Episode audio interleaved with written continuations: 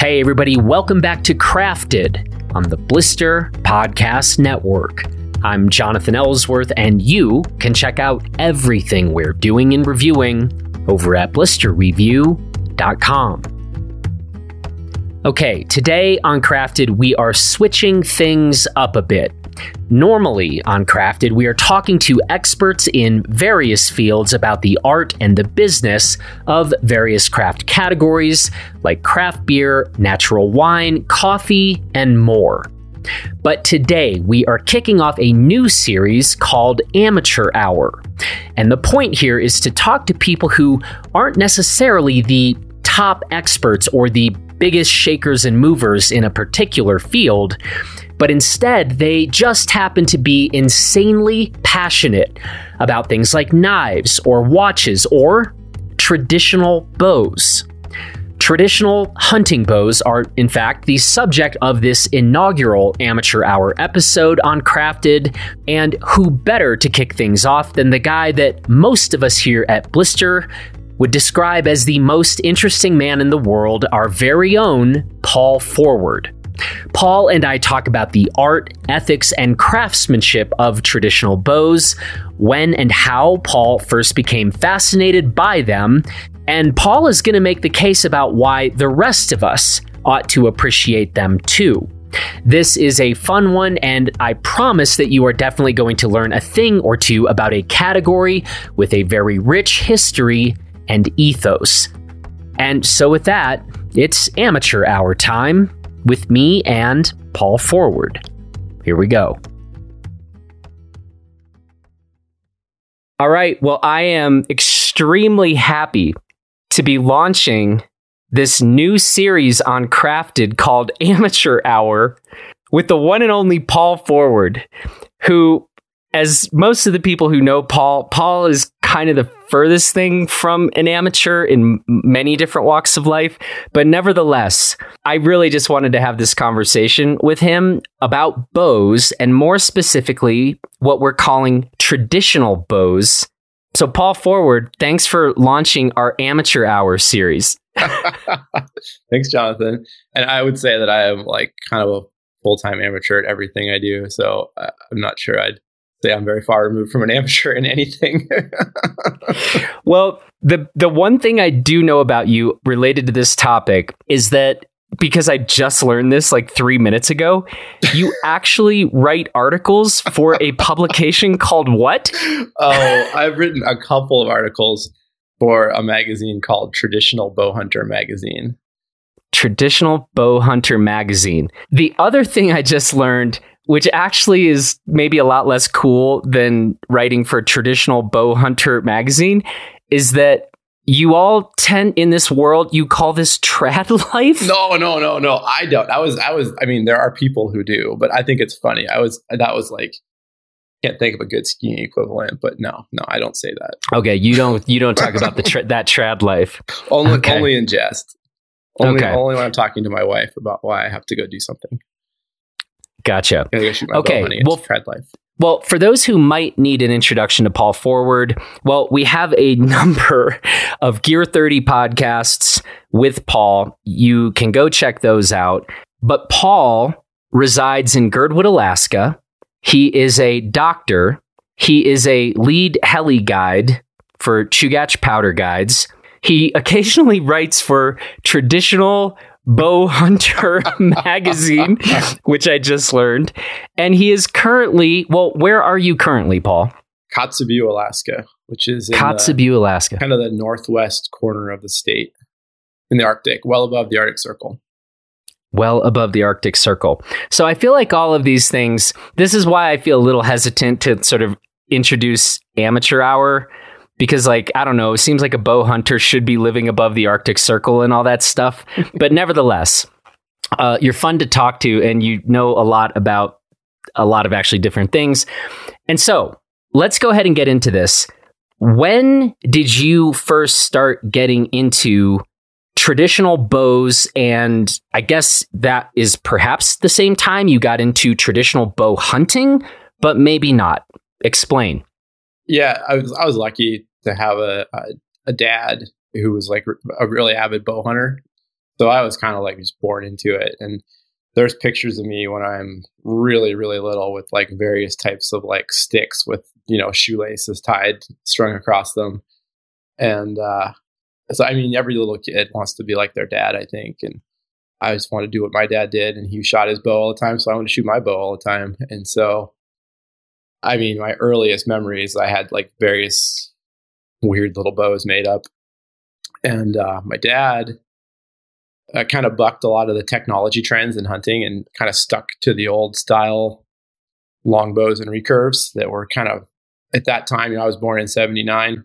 Uh, like pretty shortly thereafter, that was when the compound bows started to really hit the market. I think actually before that, but they were really hitting, catching a lot of steam at that point, which are like quite mechanical and have become really mechanical. They're like they're like machines now that have triggers and uh, mechanical advantages and pulleys built into them, and sometimes like electronics even. But um, uh, he bucked that trend. I, I always thought it was kind of because he was just too cheap to buy something new. wow, wow. He, he, knows. He knows. I think that, and, and, I'm and I'm probably right. But I but so you know we luckily we I grew up in Alaska. You know there was it's it's not an easy place to grow up bow hunting, but there's you know if you have somebody in your family who does it, there's opportunities for sure. And I just was obsessed with it from early on, and not just the hunting part, but just like the archery part. You know, we would just, that was like a family thing. We'd just shoot our bows. You know, you'd come home after, after school and uh, my dad would come home and you just grab your bow and shoot some arrows. It's a fun thing to do. Um, I do it, my kid's three and we already like kind of do it together. wait, wait a sec. What are you doing with your three year old son? Oh, he's got, he's got various funny little kid bows that, you know, okay. he can like pull back and shoot. I mean, they're not, they're not dangerous. They don't have anything sharp. There's not like sharp, pointy things no, on the end. No. Okay. no, no. I think That's he's got to be at least four. four. no, I'm kidding. He, he, wants he wants like he talks to me about how he's going to be a big kid and get real arrows and a real bow and a real knife, but he knows he's not big enough for that yet. gotcha. Okay, so you talked a bit about like the activity of archery and that kind of checks out. I think any little kid who gets to go into the backyard after school and start, you know, slanging bows around, like the activity of archery, I can see getting into like pretty easily. But when did you start really getting into the bows themselves? Oh, I think I, I've always kind of been into like how stuff works and different kinds of things and trying different stuff out. And so uh, I think I was pretty young. My dad had a bunch of weird old bows that he'd gotten from various people had given him over the years, a couple of broken ones. And as soon as I was strong enough to start pulling them back, I was just like every bow I could get my hands on, I was trying it out. And when we would meet the rare other person who shot traditional bows, i.e., long bows and recurves, um, I would always ask if I could try their bows. Like if we went to the archery shop, which there was a little archery shop in our town growing up, I would just immediately go to the traditional bows, whatever they had in the place, which was usually some weird old stuff. And if, if I could pull him back, I would ask if I could shoot him. I just was obsessed with the feeling of trying stuff out. I mean, kind of the, probably the same thing that makes me want to try every pair of skis that's ever been made. yeah. and why like I can't paddle the same kayak twice in a row on the same river because I got to try stuff. So, hmm. uh, I mean, I think you probably can relate to that a little bit. yeah, probably. Um, okay, let's define a couple terms. Longbows versus recurves. Are these synonyms? What's the difference we should understand? Since we're all going to, you know, listen to you on this conversation and then go to the bar and impress our friends about how much we know about traditional bows. Okay, so um, visually, uh, if you look at a recurve, like in in side profile, you'll see there's like a curve to the tip, whereas a longbow, it's it's more it's there's the limbs are kind of straight, but the I think the best way to describe it, like the like the kind of best definition would be on a longbow, on the tips of the bow, the string only makes contact with the very tips, with the um, with the string grooves. And on a recurve, it, when it's not being pulled back, the string makes contact with not just the very tip, but also part of the limb. And the limb is kind of the working, like the spring part. So the, the, the string sits kind of in a groove on the limb when the bow is at rest on a recurve. And the reason that recurves kind of came about, I think, is because the, the limb can be made to be a little bit more efficient.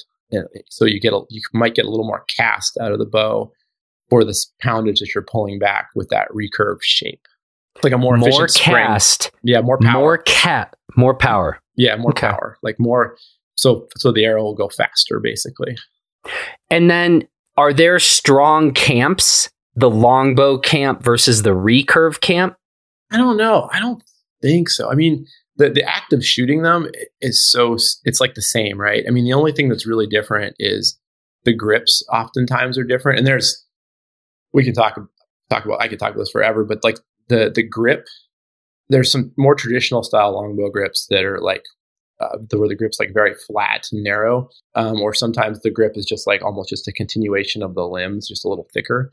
Um, whereas a recurve oftentimes can have a traditional style grip like that, but oftentimes will have almost more of like a pistol grip. It's more like contoured to your hand, um, and then a lot more mass in the, the the middle part. The limbs are attached to is called the riser, and uh, so the recurves typically have a little more mass there. But by and large, like if if you're a competent archer with a with a one or the other, you can just pick up uh, the the opposite, pick up a recurve and shoot it- and shoot it well. Pick up a longbow and shoot it well without too much adjustment. It, and it's like it's almost the same exact thing. Whereas like again, going to a compound, you know, a modern compound, you don't even touch the string with your hand. You t- you you Trigger. yeah, you use like a trigger device to touch the string. And so, um, but recurves and longbows pretty interchangeable. I I've really gravitated toward longbows for a variety of reasons. Um, so that's pretty much all I use these days. But I've shot lots of recurves in my life. Why do you gravitate toward longbows? I mean, part of it is just I think they're beautiful. They're aesthetic. They're simple. They're light. The limbs are are, are thin. You know, recurve limb. And, and again, there's always exceptions. Every kind of bow has been made, but typically, a longbow limb is is real thin, and uh, they're just beautiful, beautiful, light, elegant little little uh, little bows. Um, recurves tend to be a little blockier and bulkier and, and heavier um, which can give you some advantages for shooting. Um, some people find the heavier bow to be more stable. Um, Just but, like uh, skis, Paul. right? Yeah, yeah. Just- you know, I, you know, I like heavy skis, but uh, but just like with skis, with uh, with good technique, you can overcome that. And then the other thing about longbow limbs, one of the things about the recurve limb, when that recurve kind of unfolds as you draw it back, that wide, like recurve limb, depending on how it's built, uh, can can you can generate some like torsional flex if you're if you're torquing the string with your fingers, and so if you're not just pulling straight back on the string, if you're creating some torque, the limbs can actually twist a little bit, and that can affect the accuracy. Um, so like Olympic shooters shoot recurves, but those are they're made with carbon, so they're like highly torsionally rigid. I mean, this a lot of this kind of translates into skis too, right? Yeah. Like you and I talk about this all the time, um, and actually it even translates more because um, most of the bows that I enjoy shooting um, have fiberglass laminations in the limbs. Um, not not carbon. yeah, I, I don't enjoy. I, I've owned. I still probably have a couple of carbon bows laying around, um, but uh, they're cool and they're fast. But I uh, I don't enjoy shooting them as much. And and in a recurve, the carbon gives you can give you quite a bit of extra of extra speed, and it also gives that you can be pretty stable. In a longbow, you don't gain a lot, especially the kind of bows I shoot. Um, and so the the fiberglass just takes a lot more of a beating. And I beat the crap out of my bows the way I hunt. You know, my bows get bounced around the rocks and you know they carbon limb as you know you know carbon skis or bikes the integrity of it can be compromised pretty easily by a little nick or a ding or something like that. And i like i said my my bows take kind of a beating because of the kind of hunting that i do. So i prefer fiberglass bows. Plus the other thing about fiberglass is that um, i love i love beautiful wood grains and wood veneers. And uh, I have shot some bows that are called self bows, and I can talk about that in a second. But the bows that I mostly shoot are laminated bows, where the, the limb itself is made out of a sandwich construction. Again, not different, not that different than Skis. skis. Built in a press. Again, not that different than skis. Uh, but it's usually a, a construction that consists of like a couple layers of fiberglass. There's usually a bamboo core, which provides a lot of the efficiency and the cast, and then laminated usually under the clear fiberglass limb laminations can be like very beautiful, very thin, uh, decorative veneers. And I just love that. I mean, I'm just a sucker for beautiful wood grains and those clear fiberglass laminations, like really bring that out. And I, I just, I like them. I think they're beautiful. So let's talk about the current landscape in like bow hunting or well, a couple things to talk about. My impression is that well, bows and bow hunting is kind of trending. It's having a moment. Agree, I mean, agree or disagree on that. And then another related question is is it maybe not that people are getting out to hunt with, say, traditional bows, but are in fact getting into archery, just going out and shooting targets with traditional bows? What's the landscape look like in your opinion? It's a great question. I don't I don't know the numbers um, in the in the the spirit of this being a, like an amateur podcast. Yeah. I didn't like go yeah. look stuff up because I didn't want no, to. No, um, but uh, in Alaska, you know, I, I, don't think bow hunting is like super popular. I'm actually on the board of directors for the Alaska Bow Hunting Association, and uh, I don't think the growth of bow hunting is is anything that's like taking off here. Like maybe, maybe it's growing slowly, slightly, but Alaska is kind of a tough place to bow hunt, and there's not a lot of um, or can be and it's there's not a lot of places that are um, exclusively uh, reserved for bow hunting. And not a lot of and there's almost no bow hunting seasons here. Like you guys have in colorado and a lot of the lower 48 there's, there's designated bow seasons. My understanding is that from friends that live elsewhere is that in the last decade or so there's been a rapid growth in bow hunting and particularly like in the kind of places where we live like mountain towns where people are, you know, fit outdoor people that love being outside or looking for another way to get out and have adventures. And they like being out in the mountains anyway. And the idea of bringing home some really high quality meat and having a cool adventure is attractive. And some people use firearms and some people are drawn to the idea. Maybe there's a little bit of a romantic idea of using a bow, or maybe sometimes it's just like the seasons are more conducive to having a good time. Like when, you know, September is open for archery only in some places, it's like a fun time to hunt. The elk are in the rut, for example, or mule deer in the high country early season or archery only and that's really fun so people use bows for that reason. But i'm not sure if it's like growing rapidly. I think the number of people like kind of doing like the backpack style wilderness hunting has definitely increased i think a lot um, over the last decade or so. And part of that's gear part of that's probably the internet and social media um, and also quite frankly the archery side. I mean like the bows that i shoot i feel like if i'm not shooting my bow you know, four or five days a week all year long, like every winter. Like I get home from heli skiing, I go out shoot a few arrows, a few arrows. I get home from work here in Kotzebue, shoot a few arrows. Um, I feel like you kind of have to do that with a traditional bow to like be a really um, responsible hunter because it's all about making like a you know a very clean, painless uh, death for the animal. With modern archery equipment, you know, like you could go to an archery shop tomorrow, Jonathan, and you know you're an athletic guy. You, you know you have good sense of body awareness. I bet you you could be like out shooting me with a modern compound within a week or two. Um, with with me with my longbow, just because the technology is so good. At first, I thought you meant I could like go shoot you, and I was like, "This no, is no. getting spicy." Okay, no, we're not turning this into like, yeah, mono mono. No. Okay, no, no, no. Okay. No, yeah, no, you could you could be like you could get a bow and you could be like you could be like grouping arrows at 40 yards, which I can I can stick arrow I can keep arrows in a fairly good group at 40 yards. That's literally taken me like 30 years of dedicated practice to, uh, to like to get to that point. And uh, and I wouldn't shoot, I wouldn't shoot an animal that far. But you could at 40 yards with a, some practice and a modern bow, you could be doing that in your first few months. So it's so there's the, the barrier to the barrier to entry is a lot lower with the modern equipment for sure. And again, this is amateur hour, so this, you know, your facts don't have to be right here.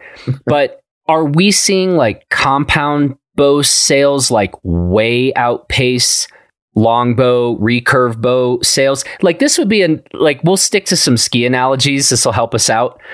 like if I is this like asking the question of like how many people telemark ski? And the answer is way, way, way fewer than people who just yeah. alpine or alpine Un- touring. Unfortunately, ski. like as a telemark, as a reforming, reformed telemarker, I would say that the analogy is pretty apt. Uh, there's like, I, I, think it's, I mean, I could go. I could talk about that analogy a little bit. Um, but I think that from like a numbers standpoint, I think that probably holds up. Huh. Like, when I, you know, when when I, you know, there's there's this one place in Alaska called the Dalton Highway that's pretty popular. It's like one of the very few places that's archery only. And I spent just a couple of days up there this year, just in passing through. Um, long story, but I was passing through on a trip with my wife, and uh, it's a caribou hunting area off the off the road. And there's a lot of people out running around with bows because it's archery only. And it was like you know, twenty to one, 10 or 10 or twenty to one uh, compounds to traditional bows. Actually, here's a funny story. I was at the gas station up there in Deadhorse, Alaska, getting gas in my my old truck, and uh, the guy getting gas across from me, only two people at the gas station, middle of nowhere, Deadhorse, Alaska, goes, "Are you Paul Forward?" oh, no. And I said, "Yeah." And he said, "I love your articles in Traditional Bowhunter magazine. So take that, Jonathan." you are trad life famous. He's a super Trad nice guy, life and he famous. was he was living the trad life. He had his he had his longbow. He was up there having a good time with his bow. Super nice guy. Did you ask him if he had heard of Blister? I did not. okay. He was from Indiana, so I'm not sure. I don't, I don't know how many viewers or how many readers do you have in Indiana. Oh, you know, all of them. all, of, all of them. No. Um, okay. Wow. Probably so getting, few, actually. but getting shout outs from because of your writing for, yeah. It was super nice. It was actually really flattering I assume nobody read them, so it was cool. Okay. So what I've just learned is that trad bow people are kind of the telemark skiers of the hunting world. Oh man, I don't know. In in like the numbers, I would say yes. I would say in the uh in like the pursuits, I I this is just my bias, but I think that you know, there's two. We, as you mentioned, there's like two different aspects of this, right? There's like archery for the sake of archery, which I think is is growing in our country, and it's really popular. So, like, there's parts of Asia where archery is like a really popular sport. Like in Korea, archery is super popular. Japan, there's a lot of archers. Um, there's parts of Europe where archery is fairly popular, and lots of parts of the U.S. where archery, in and of itself, is like you know shooting targets, hit, hit, you know shooting paper, basically, is really popular. Um, and then there's the bow hunting side of it, and there's some overlap. There's a lot of people that do both, but there's also a lot of people that kind of do one or the other. And uh, I would say on the bow hunting side, a, a lot of the like traditional bow hunters. I mean, you're intentionally creating like a massive handicap for yourself. And I guess you could argue telemarketers are doing that too. yeah, they are. but uh, well, they are. They, they, they definitely are. But uh, you're doing it like you know for an extra challenge, and not just that, but for the interaction with the the animal when you have to get to 20 yards is really really different than when you only have to get to like 40 yards. Much less when you're rifle hunting and you have to only get to 300 yards or Right. nowadays 500 yards.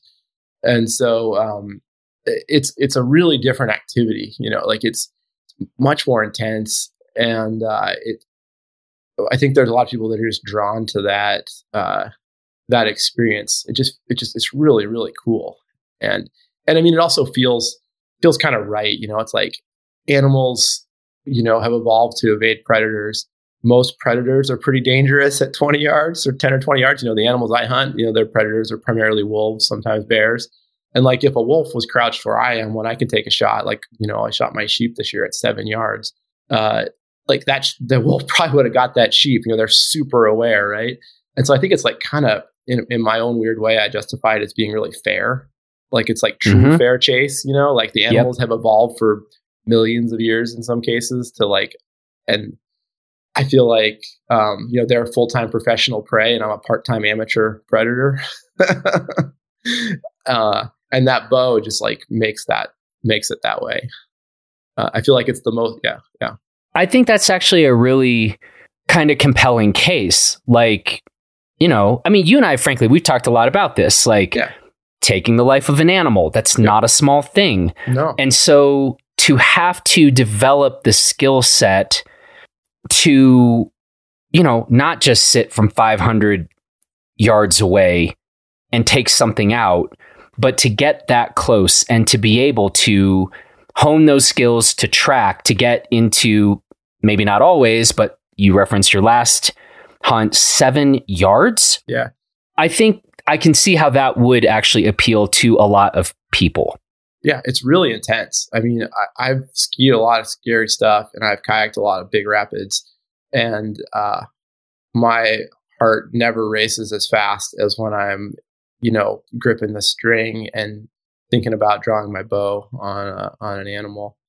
And uh, it, it's just like, I mean, my my very one my best friend, you know, I got to accompany him on an attempt at a sheep hunt last year, and he's like one of the probably the most accomplished all around outdoor athlete mountain person that I know. Hmm. Besides you, Jonathan. Stop. no, Stop. But he is. He's like, I mean, an incredible. Like he's his things he's done, or you know, he could be a truly be like a professional at multiple things. And uh, he said that standing, uh, trying trying to draw his bow at 30 yards on a mature sheep, which took us like five days to get him there, was like the most intense thing he'd ever experienced. so, and this is a guy who's been buried in an avalanche twice. so, yeah, okay. it's, it's pretty intense. it's cool. It's cool.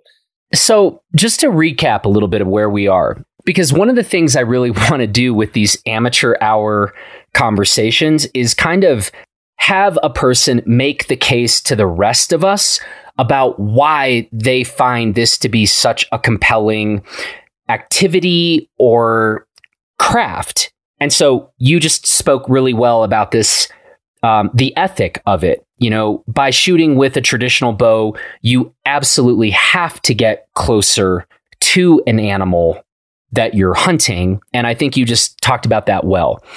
You've also talked about the aesthetics of a traditional bow that you just find very beautiful and kind of compelling, as opposed to the machine that is a compound bow that has a trigger, right? What else do you want to say here? Maybe it's referencing back to something you've already said in this conversation, but but help us build the case here. Okay, two things. Well, we're going to talk about bows themselves, and I want to talk about bows themselves because bows and the people that make them is a really cool thing. It's like like you were talking about craft. There's there's a bunch of like true dedicated kind of like old school craftsmen out there making these things one at a time with their hands, which is super cool. And I really appreciate that. Um, but before I talk about that, I want to talk about one other aspect of archery that that really um, is really important to me. And it's aside from the hunting part, which I could talk about forever, and I've talked about here, the just like the the act of shooting is um, is is a really really cool thing. And uh, you know, I would say that I've never been a person who has been successful in meditation. I've tried a few times to have a meditation practice, and I, I know I only have myself to blame, and I need to get better at it. It's a skill to practice like anything else. But for me, um, archery is kind of like my almost equivalent to it, and for me anyway, the the barrier to entry is kind of like I don't really like exercising, but if I'm riding a bike and going fast or skinning uphill so I can ski downhill, it doesn't feel like exercise, and I'm having fun. Right. Shooting a bow for me for meditation is kind of that way. Like it's very enjoyable. And uh, when I shoot, you know, you have to kind of be in this mental place where you're extremely focused and you get real feedback, right? Especially because I'm not I'm not like looking down a barrel looking at sights or anything like that. My my visual reference when I'm shooting is the target. I look at it's like throwing a baseball. You know, I look at the target and I do I go through my motions, the mechanics of my body. I, I feel the way my muscles move. I feel the way my back my back gets tension across it, and uh, and then I have like a kind of a, a process by which I, I kind of initiate the shot. But if I don't do it right, I get immediate feedback. the arrow doesn't go where I want it to, and so it's kind of like meditation with like a slap in the face when you screw it up.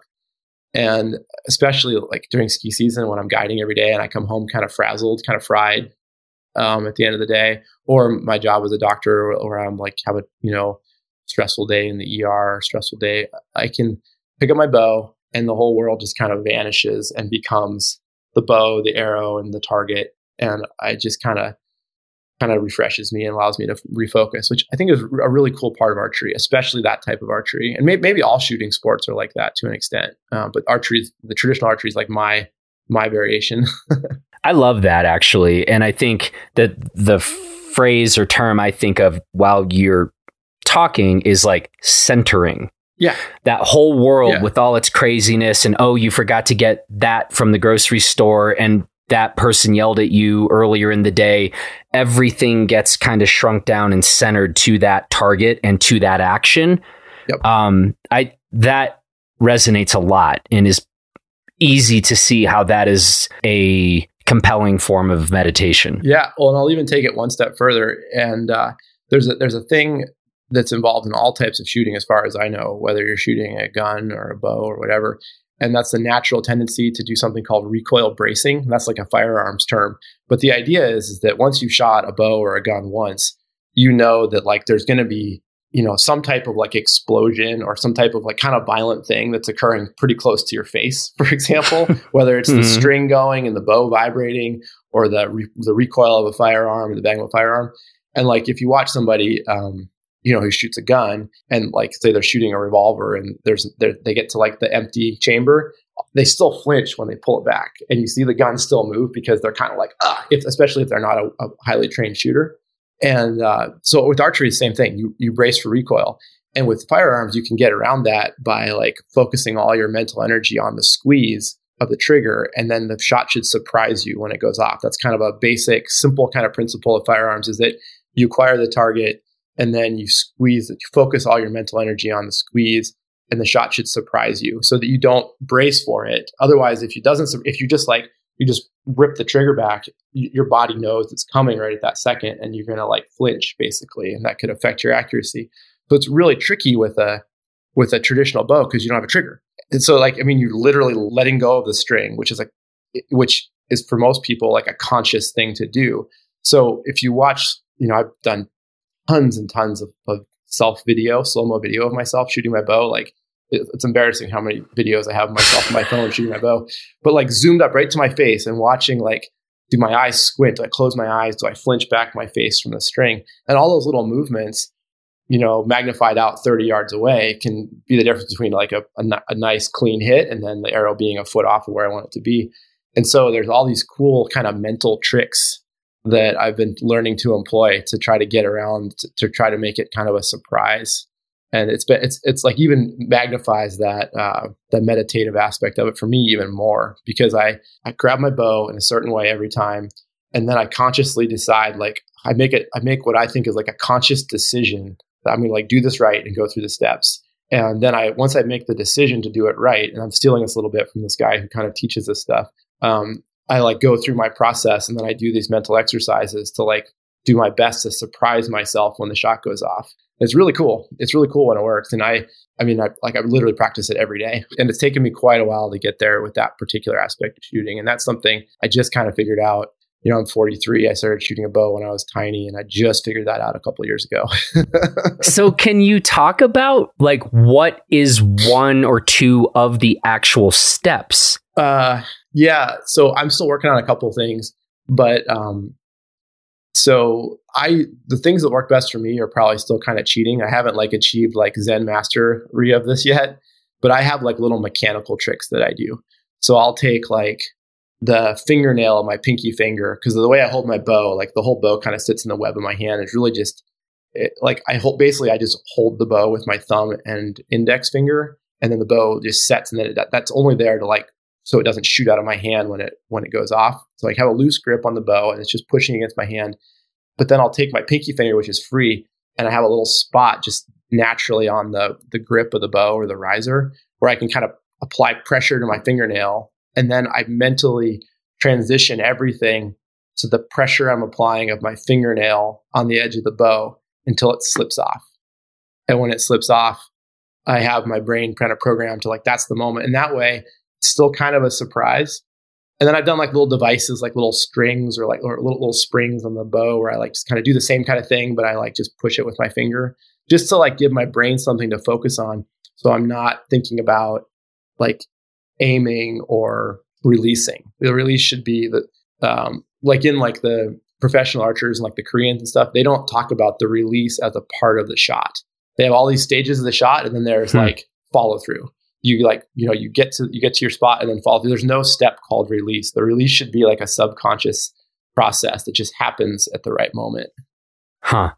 It's pretty cool. It's pretty cool. So those are some of the things i've done. And i think there's uh, the other thing i've done um, uh, this came from this the same guy that uh, has taught me some of this stuff is you um, you can like you know create like pressure in your mouth with like your tongue or your lips, and then just kind of like and you know like or like almost something like that, and you just suck and suck and suck on your lip until it pops. And that's what you focus on. And then the, and then that's what you train your brain to trigger off of. I don't like that one as much personally but some people are really successful with that i guess. But it's cool stuff. It's kind of it's just like fun mental kind of like borderline psychological. It's pretty fun. Borderline, borderline crazy people stuff? Okay. Amazing. All right. Let's talk about bows and the people who make them. Yeah so uh, and we're going to stick just to traditional bows again here. Um, yeah. Leave out the compound bows here. Um, that said, there are like made major large scale, larger scale manufacturers of traditional bows.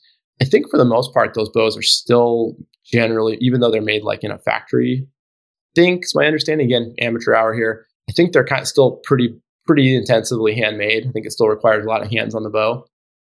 Um, but there's like big companies that have been around for a long time, like Bear Archery. Fred Bear was a very famous bow hunter, and the company still exists and still makes some pretty darn nice traditional bows as well as modern compound type bows. But uh, the bows that really appeal to me, that I really gravitate toward, are these kind of like one man, and I say man because they are for whatever reason almost all dudes.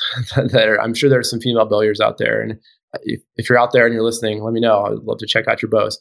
But um, but it's almost all dudes and uh, they uh, they're making a bow. You know, I think a lot of them start in their garage and they learn the craft, and then they get better at it and they start selling them. Um, and and some of these guys are kind of like legendary in the in the traditional bow world. You know, you, will you'll be like, and, and some of them are very recognizable. You know, you'll see somebody, you'll think, oh, you got a Toelke, or oh, that must be a Pearson, or or, or whatever. You know, Pearson's a really old bow, but anyway, like that you'll know it by like whose bow that's a Dick Robertson bow or whatever. You can just tell when somebody has it in their hand if you know bows. Um, so I really like that aspect of it. And there's some that look kind of like each other, but kind of for the most part, despite the fact this is like really simple tool, it's really simple object. Like every bowyer's bows are distinct, have their own real look and feel to them. And there's some engineering to it, right? So they are trying to like get the most efficient cast and they want a bow that doesn't you know, it's kind of like in skis. You know, they want a bow that doesn't like vibrate a lot in your hand when the shot goes off. They want you want like nice, dead, comfortable bow in your hand. So you want it to be um, quiet in your hand. You want the bow to be quiet, like in just decibels. It's nice for hunting. It's nice for enjoyment of shooting. Um, and in my opinion, like just makes sense to me that if the bow is loud, that's a lot of energy going into making noise that should be being putting like directed into the tra- the arrow traveling downrange and not making hmm. noise. So to me, a quiet bow is indicative of a, a more efficient bow.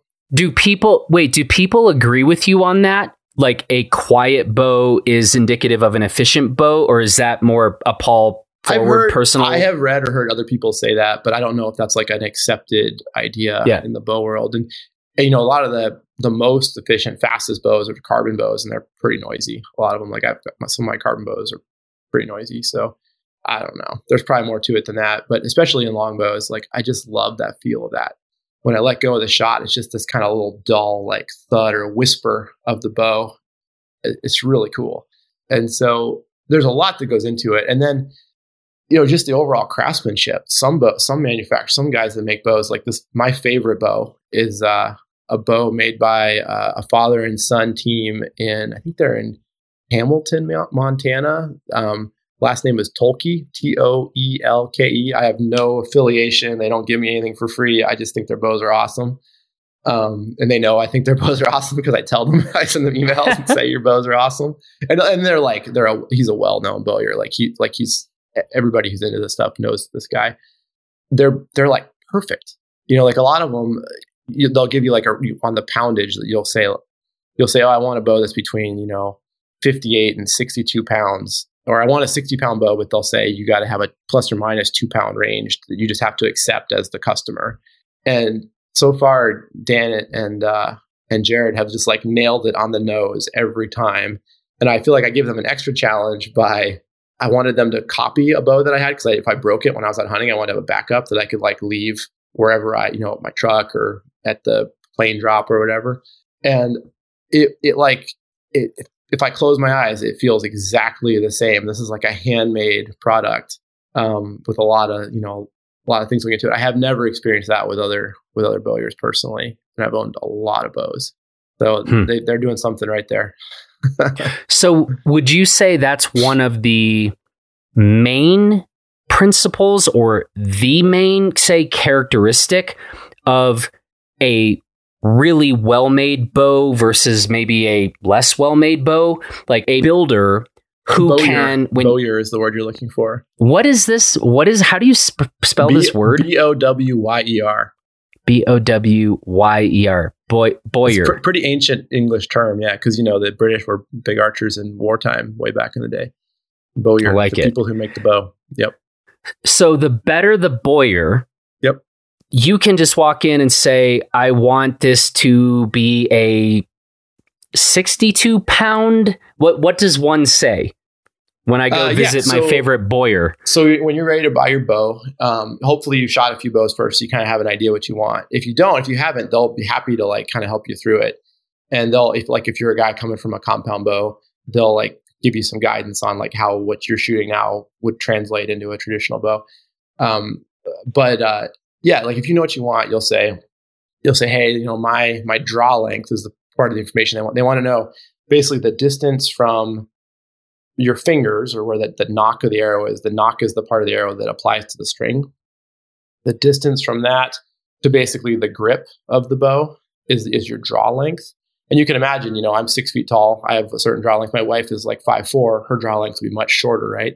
So that has to be accommodated and thought about in the bow. And, and, and the whole process of like the efficiency of the limb, how long the bow should be. So then he'll say, "Oh, your draw length is like I draw about a little over 30 inches."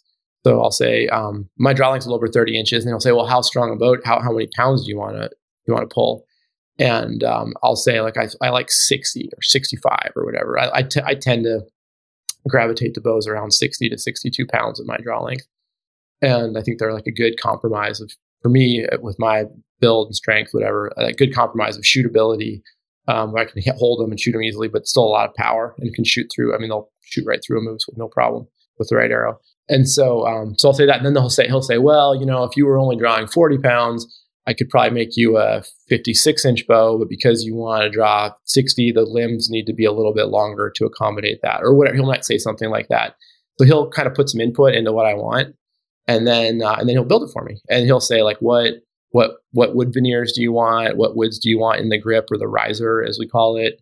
Um, and uh, and then he might say like, you know, what type? I'm really particular about my grip. Really really particular about how the grip feels because right, you only have, you know, it's like your ski boots, right? It's your only contact point to your equipment, or your and so I want that to be like perfect and exactly the way that I want it. And I have really there's, certain reasons why I want my grip the way I want it to, to, relative to how I shoot. And so like that's the only thing I'm like really a stickler on is like the grip's got to be right. And I'll send a bow back if the grip's not right. I've done that before.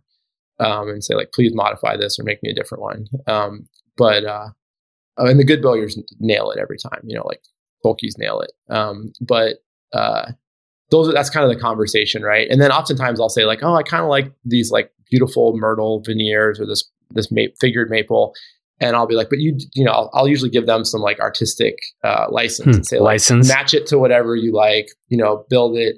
If you if you have some accents that you want to put in there, for whatever reason, I'm a little partial to like domestic woods, like North American woods, and a lot of beautiful figured woods come from like Africa and South America, and I'm just not that into that. I think that's questionable, like the practices that get that wood here and whether they came from a endangered forest, and I just like the idea of the woods being from North America. So that's my one of my only criteria. Like, make it domestic wood, please.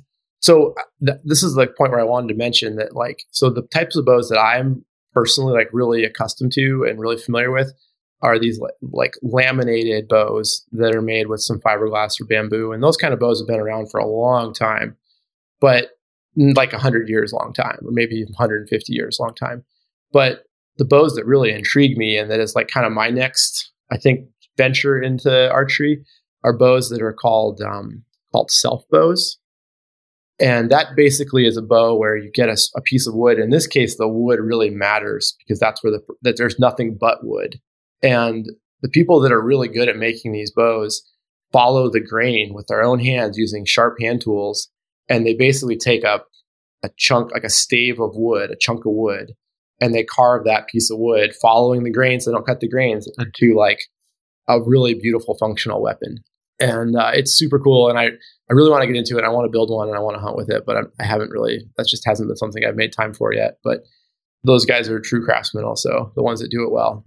They're really, the self cool. bows. Yeah. And I mean, laminated bows are pretty ancient too. You know, like there's evidence of, you know, even here in Alaska, like Alaska has pretty crappy wood for bows. Like we don't, there's places in the world where there's like really good wood, like yew wood, hickory, Osage orange is like legendary, uh, but yew is like a really good wood. That's like yew is like what English longbows were made out of, um, which were like famous bows in battle, you know, hundreds of years ago.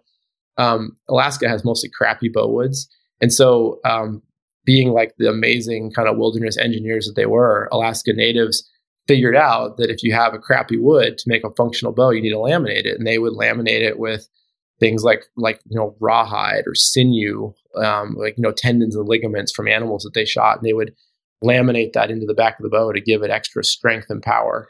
Um, and that technology exists like in ancient cultures all over the world. Pretty cool. Um, and those those are kind of like the predecessor to the kind of bows that I use, which you know, like with fiberglass, have probably been around for 150 years, 100 years, something like that hearing you talk, you know, we would say most skis are not custom made skis. There are stock models produced by a manufacturer, and most people go by, you know, the length of a ski that they are looking for, and the manufacturer in the ski world tends to make whatever five to seven different lengths of that ski. And there will be often slight modifications to the widths and the dimensions of these things. But it's not the case that most traditional bows are actually custom products, are they? Probably not. I mean, in the no, I would say no. I mean, in the world, I would say no because I think like in Asia and all these places that have like really robust like archery clubs and cultures, they're all using like you know factory made bows that are like you know you go and you buy a 60 inch bow with 30 pound limbs and you buy a metal or wooden riser that goes on they go on and it's like made in a factory and i think i'm sure they're somewhat handmade like skis are made in handmade factories in asia or whatever so i would say like as a total no but i would say that um, the people who are like into bow hunting, like traditional bow hunting, like I am, I think most of us, if we can afford to have a traditional or custom bow made, most of us will ultimately end up doing that because they're just super cool. and there's a pretty robust like used trad or used custom huh. kind of trad bow market. Like um, I used to I used to kind of buy and sell bows um, until I got so picky about my grip that I didn't want to do it anymore. I just couldn't stand using a grip that wasn't the grip that I wanted. Um, mainly because it like really affected my shooting ability, like having the right grip. I just shoot so much better with a good grip. And so they're um, called risers, Paul. We, we no, prefer the, to call the grip them and risers. The riser's different. They're gri- oh, the grip is the part of the riser your hand goes on, basically. The grip um, is the part of the riser. Okay. Yeah. Damn it. I could sh- if I had a bow, if we had a bow and we are in the room together, I could show you. Um, because I have one over there, but um, behind the refrigerator. I'm not going over there. keep one, keep them close. So, um, so yeah, I would say most aren't, but there's there must be enough people buying them because there's, gosh, there's got to be at least, I would guess there's at least 20 plus people who are making like I would suspect like a decent seems like a decent living off of just making bows mm-hmm. uh, in the United States. And the, the custom bow thing is there's a few in other countries that I've heard of, but it's like it's a pretty American or maybe North American phenomenon. There's some great ones in Canada too, but um, it's a pretty American thing. Hmm. The custom traditional bows is I a pretty so. American thing. Okay. I think so. There's like a cool custom bow company like in Estonia that I've heard about. I actually had one of those bows briefly um, and like a few other places, but for the most part, it's like a U.S. thing, as far as I my understanding is. Hmm. I could be wrong about okay. that. I mean, it's an amateur. This is you know amateur, it's amateur hour. I could yeah. be totally wrong about that. I apologize if if you're in you know Australia and there's a robust custom bow market. Let me know. I, I wouldn't doubt it. sort of a follow up question on this is like let's shift categories. Like if we're talking about like the world of watches, Switzerland still has this like, oh, if it's made in Switzerland, it's kind of regarded as like better. That's like this mark, right? Like Swiss made when it comes to watches. And, you know, whiskey or bourbon in the United States. A lot of people are still confused about this. Bourbon does not have to only be made in Kentucky. Um, but a lot of people still think that, right? And like bourbon production is viewed as like, well, if it's made in Kentucky, you get sort of bonus heritage, legacy, hallowed ground points. Do we have certain areas in the custom traditional bow world where like the bow makers tend to, you know, exist and make bows in very specific regional areas? That's my very good question, Paul. It's a good question. Um, I had no idea Paul was, was We made we cut it out of the podcast, but Paul started like making fun of me for bringing up the world of watches. But that's hundred percent true sure, in the watch totally. world. It's like ah, Swiss made. I believe you. I believe you. Um, so to answer your question, um, the most of the people that make uh, custom traditional bows are in places where where hunting's fairly popular, and I would say that's about like the only kind of consistency there. I would say um, I don't think there's like a part of the country where it's like, oh, that's where the good bows are made uh, so much. Or a part of the world, right? Yeah, Scotland and Scotch, like ah, yeah. the hallowed ground, right? I mean, there, there's there's a lot of different kinds of bows, right? And there's a, there's a whole categories of bows that I don't know anything about. You know, there's like bows that are really popular. There's like there's like bows made to, designed to be shot off of a moving horse and those are like really popular in Asia, and you only get those like in Asia. There's like these weird, or I shouldn't say weird. There's there's these archery games that are popular like in Bhutan where they have like their own weird bows. To me, weird for them, it's normal. And, you keep uh, saying weird. I know. I, apologies, Bhutanese listeners. But so. it's amateur hour. Everybody amateur forgive hour. him. I, I'm really sorry if that offended somebody. So I don't think so though. I think that they're mostly made, you, you know, the, the world of bows I'm into are bows that are mostly made for hunting by hunters, like guys that love to hunt themselves and they made, started making bows because they like to hunt with bows and they think bows are really cool. And uh, like, you know, there's a lot of bow makers in Montana. There's a really well known bow maker in Colorado, or probably several. Um, there's a bunch like in the East Coast and the Southeast. There's some in Canada, but mostly places where hunting's like fairly popular. And uh, I think that's just the connection there. I think like, you know, the world of target archery, I really don't know where those guys, where the guys and gals bows are made. I have no idea. Um, I think they're, in there. They tend to be more, you know, like there, there's a lot more metal in those bows, like the competitive competition bows. So they're like CNC machined in machine shops, and then the limbs are laminated by certain people. So kind of a different world. But um, no, there's not like a, a, a Switzerland of of traditional archery bows that I know of. hmm. Let's talk pricing and price ranges. Because this is another thing that's kind of fascinating, like in the craft world. Again, skis. You can't really buy a pair of skis that costs like $12, but then, you know, there's also not skis, except ludicrous ones that shouldn't really exist, that cost like $10,000, right? All things considered, it is a relatively compact price range when it comes to mm-hmm. skis. Mm-hmm. I would say same is true of beer. That is absolutely not true of something like whiskey, right? Right. Like right, yep, you can have your right? You have your cheap cheap whiskey and then the wildly expensive stuff. How yep. broad of a range is there when it comes to traditional bows and and we'll, you know, you've talked a lot about custom traditional mm-hmm. bows. Mm-hmm. So let's include those. What's the range here? It's actually pretty similar to skis. I mean, to the dollar. You know, like you can get a a, a nice, uh, you know, a factory made recurve bow, but you, there's like a entry level bow that's perfectly fine, perfectly enjoyable to shoot that you can get for a couple hundred dollars, and it'll be totally fine. And you could get one in, with heavier limbs and take it hunting. But uh, for the most part, like a, a nicer bow, a nice bow is going to start like you know if you went and bought it off of, off the shelf, like a pre-made bow from Bear or something, you know, five to seven hundred dollars would probably be where they start. You could probably get one as cheap as three fifty. Um, and then the custom ones tend to kind of start around eight or nine hundred, and um, or there's at least one company I can think of that makes you know like three thousand dollar bows.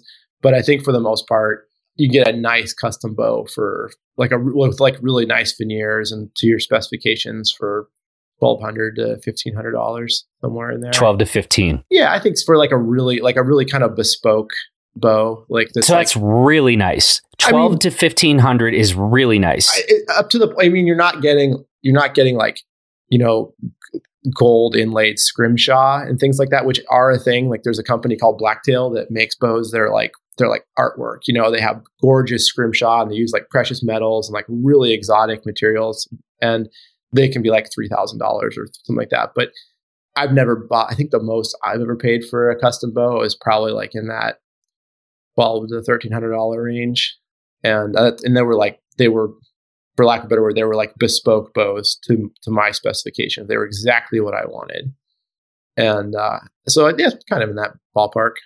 I've also learned today the word scrimshaw. Mm. Should I have known that word? I would think being your what do you call it when there's like beautiful engraving and like in your world of watches? Is it just engraving? I don't really know anything about watches, so yeah. maybe I'm using the, maybe it's the wrong term, but I, I've always I've described that term to to, to you know like an engraved so, yeah, surface, like engraving. So like you, you can imagine like you know a beautiful piece of wood with like a, a, hunting or a wood woodland motif engraved by hand into it, and then inlaid with maybe like gold or something like that, something fancy to like kind of highlight it with accents. Okay, this might be amateur hour, but I do have access to Google. So I just looked up scrimshaw. And okay. what I am finding is the definition of scrimshaw is scroll work, engravings, and carvings done in bone or ivory. Typically, typically it refers to the artwork created by whalers engraved on the byproducts of whales, such as bones or cartilage. Huh. Interesting. Well, I, I would say that that's interesting. I, maybe it's because I'm around a lot of um, ivory art, being where I live right now, that I uh, yeah. thought that was applicable to um, to wood as well. But if that's true, then I've learned something that scrimshaw only yeah. applies to bone or ivory. Um, Straight amateur hour. That said, I like sometimes it. there's that said, my next bow is going to have. Uh, I'm I found a on my sheep hunt this year. I found some horns of a sheep that didn't make it through the winter, and I'm going to send that to my bowyer and have him incorporate that into um, a part of my next bow. So maybe I'll have some scrimshaw, some actual scrimshaw done. Wow. Well, maybe I don't know. You didn't say horn. I'm not sure if horn applies. well, well, okay. Another ivory. broader definition is to create a small ornamental handicraft, also called a scrimshaw, by carving or engraving on bone, originally whalebone or whale's teeth, ivory or other materials. You kind of oh, got okay. you get to ride the the broad generic other materials. Okay, fair enough. Fair enough. Yeah. Okay. Fair enough. Yeah, look at if if if you want to look at some bows that are like really fancy like that. I've never shot even shot one of these bows, but if you go to blacktailbows.com, you can see bows that are like cr- kind of over the top with the artwork involved in them. But but what we're saying is at that point, when we're getting into engravings and the like, this no longer has any performance right. bearing on the product. It Correct. is merely and exclusively ornamental.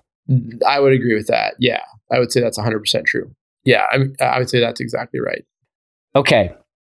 I'm so tempted to ask about arrows, but I feel like that's maybe an entire other conversation. Should we save that? Is that a whole other conversation, or do I give you a couple oh, minutes on arrows? I mean, arrows is something that I do actually like. I I feel like a little bit of a like not a complete traditional archer because I've never made and hunted with my own bow, not yet. But I have made hundreds and hundreds of arrows. Uh, I've never like started with a piece of raw wood, but I've made hundreds of arrows starting from raw wooden shafting and then done the whole rest of the part myself.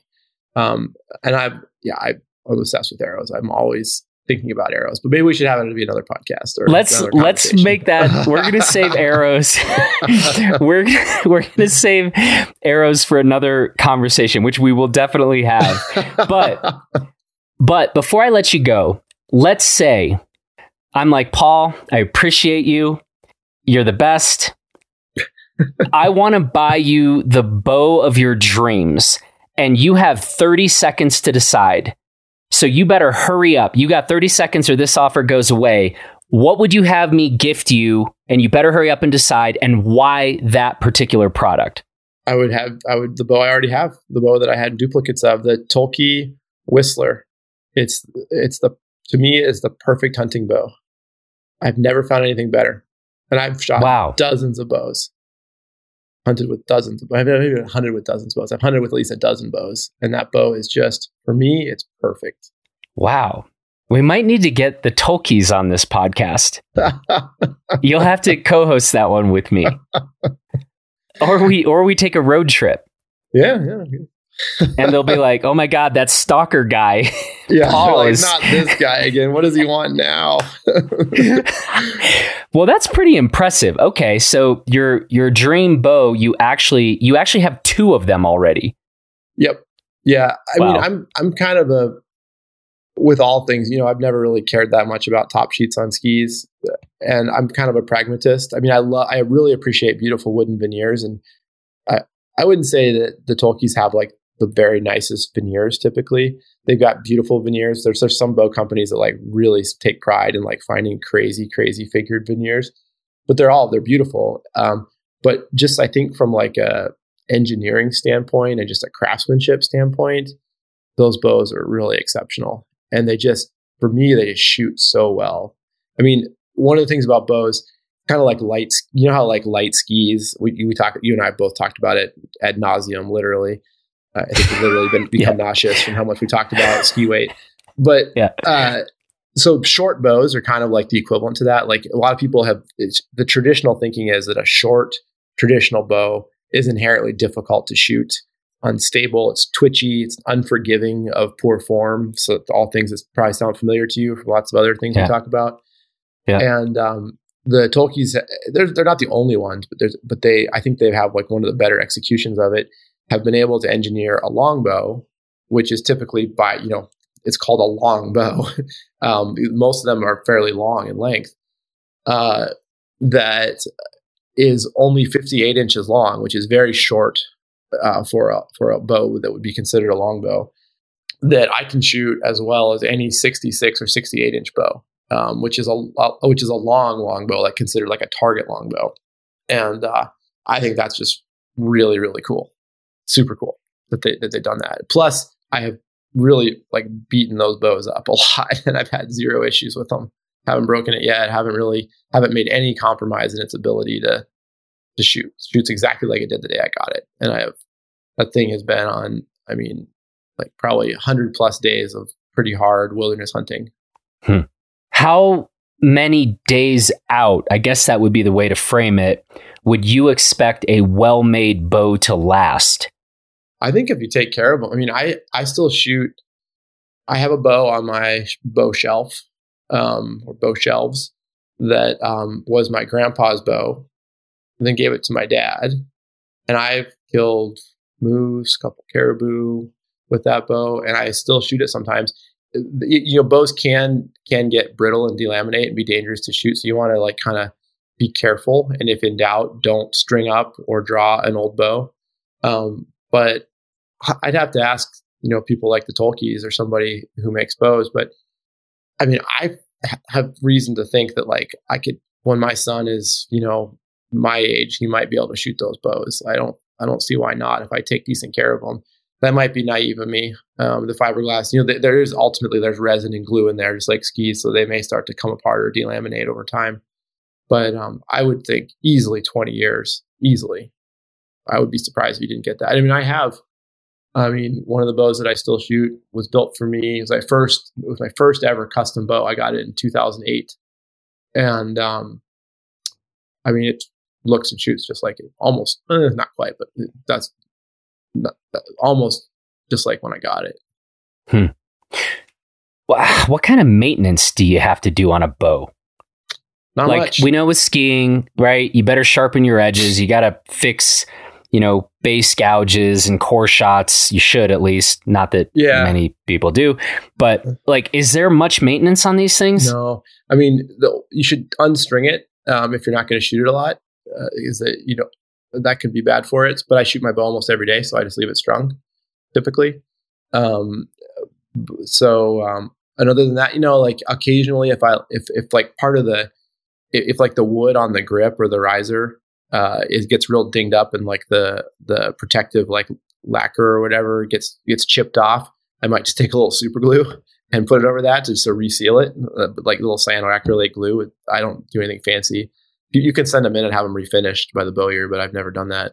But no, not much. I mean, they're very. That's what's so cool about them. They're like this really simple tool, and, and you know, going back to hunting, compound bow with all the stuff. If you drop it and you mess up the sights, or you or you you know knock the string off the bow, you're probably done hunting unless you're like really clever or happen to have a lot of really kind of specialized tools and equipment there.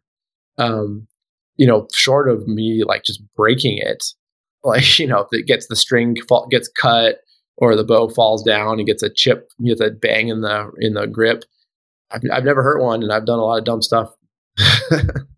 and you don't have to restring these things like you might a tennis racket. Well, I mean, the, so you take this like it's really I can you know I can take the string off in ten seconds, and so and put it back on again. So like I said, when I'm shooting it a lot, I just leave I'll leave it strung, and you will you will go through a string. You know, like you gotta you do wax the string. I guess I should say that you like I used to use just actual beeswax. Um, I sometimes still use. I had a junk, chunk of it. I lost it. I bought some like commercial string, you know, string wax. Um, but uh, so I waxed the string, and, and I've never really worn a string out, but I'll replace them if they start to look. I guess that's not true. If they start to get kind of frayed and beat up, I'll put I'll put a new string on the bow. Um, but other than that, no. And it, like again, if I'm not going to shoot it, if I if I'm like, you know, gonna go on a trip for a couple weeks where I can't bring my bow, I'll unstring all my bows and leave them leave them someplace. Um, but and, you know, you don't want to get them super hot because the in theory, just like any laminated piece of equipment, you know, you could get them so hot that the resin would soften. Um, but I live in Alaska. right. Where it's just pow days every day, even in, you know, July, August, September. It's more just rainy and cold every day. right. Sorry. I was trying to trying to throw a bone to Alaska tourism, but uh yeah. Um hey man, this has been really fun. Any final thoughts, parting words uh, about this trad life of yours? try archery. It's really cool. It's a really fun activity. And whether you have any intention ever to hunt or not, if you have any interest at all in shooting a bow, I'd say you know go find a go find a reliable archery shop and tell them you want to try it out. And archery shops love love like people that come in and want to learn. Like they love it. Huh. I, I've whenever I've been around archery shops, which admittedly isn't that much because I kind of do all my own stuff, but and I've always kind of been a bit of a recluse in that way. But um, but but they all my impressions are they love it. And there's actually a not again no affiliation at all, but there's an amazing archery shop in Denver that has the best selection of used traditional bows probably in the world and the best huh. instructors that I've ever encountered for archery. I actually flew there for three days of instruction one time. I remember this. When yeah. did you do that? Because um, we were uh, trying to link up and and it, yeah. it, didn't make it work. But I think it was like twenty 17 or 18 because I went kayaking in California. Uh, I, ran, I went ran some creeks, and then on the it was the same trip or different trip. I went to Colorado and then to, but yeah, was, I think it was 2018, and uh, and it was awesome. And the instructor is particularly the one guy, um, uh, Tom. I, I mean, just incredibly awesome guy to learn how to shoot from. Uh, whether you've never touched a bow or you've been shooting for 30 years at that point, like I had. Um, so yeah, find a good archery shop and uh, go try it. It's pretty fun. What's the name of the shop in Denver? Uh, Rocky Mountain Specialty Gear. Really nice people, and they, they have they have they have modern archery equipment there too. But they definitely are are pretty uniquely focused on uh, traditional archery equipment, and they're really nice people um, for sure. That's awesome. Well, hey man, that's a wrap on amateur hour. Amateur hour actually lasted about an hour and 15 minutes. you know, amateur hour went long. That's okay.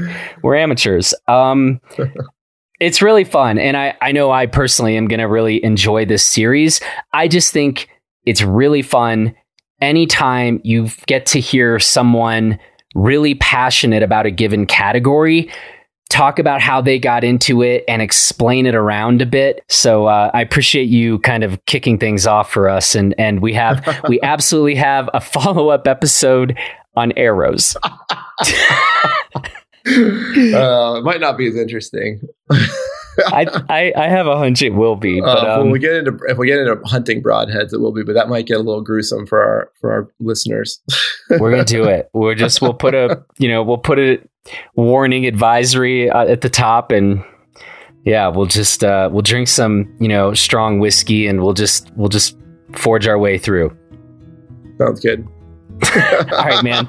Um, have fun above the Arctic Circle there, and uh, look forward to seeing you hopefully soon. Thank you so much, and uh, Oh, we'll talk to you real soon. That was fun. Thanks, Jonathan. Well, that's it for this edition of Crafted. I want to say thanks to Paul for the conversation. Thanks to the strikingly handsome Justin Bob for producing this episode. And from the entire team here at Blister, please take good care of yourself and everybody else. And we will talk to you again real soon.